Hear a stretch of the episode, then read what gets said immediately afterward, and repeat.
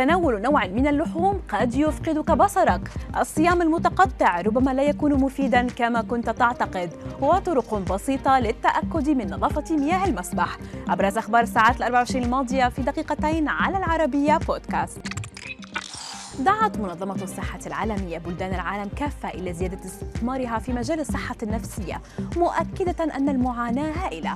على هذا الصعيد وقد تفاقمت بفعل جائحة كوفيد-19 وحتى قبل بدء الجائحة كان حوالي مليار شخص في العالم يعانون نوعا ما من الاضطرابات النفسية. وقد تضرر الشباب والنساء والأشخاص الذين يعانون أصلا من هذه المشكلات بدرجة أكبر جراء تبعات الجائحة والقيود المترتبة عنها. فخلال السنة الأولى من الجائحة الجائحة ازدادت نسب الإصابة بالاكتئاب والقلق بواقع الربع. حذرت دراسة أسترالية من مغبة تناول اللحوم النيئة أو غير جيدة الطهي حيث يمكن أن تتسبب في مشاكل القدرة على الإبصار. وأكدت الدراسة التي نشرتها صحيفة تايمز أوف إنديا أن اللحوم النيئة يمكن أن تكون حاملة لمرض التوكسوبلازما غوندي وهو طفيل يمكن أن يؤدي إلى فقدان البصر. وتوصلت الدراسة إلى أن الضرر الشبكي الناتج عن هذا الطفيل يظهر لدى واحد من كل 150 شخص في أستراليا وهي المكان التي أجري فيه البحث.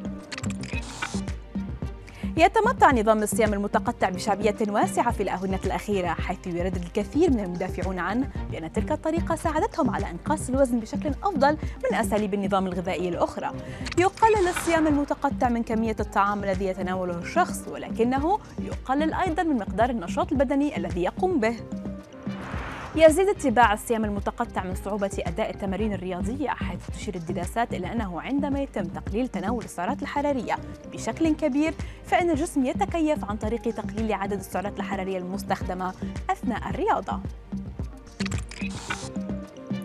مع بداية الصيف يقبل الكثير على برك السباحة لذا قبل أن تنطلق لإحدى تلك المسابح إليك علامات تحدد ما إذا كان المسبح نظيفا بما يكفي للغوص فيه بحسب موقع مالتي سبورتس.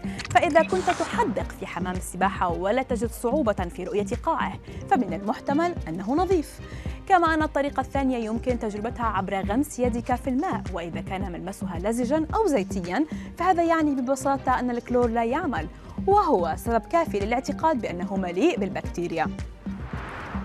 ثالثا إذا لم يكن هناك تيار قوي من الماء يضرب جسمك عندما تقف أمام نوافير الدوران.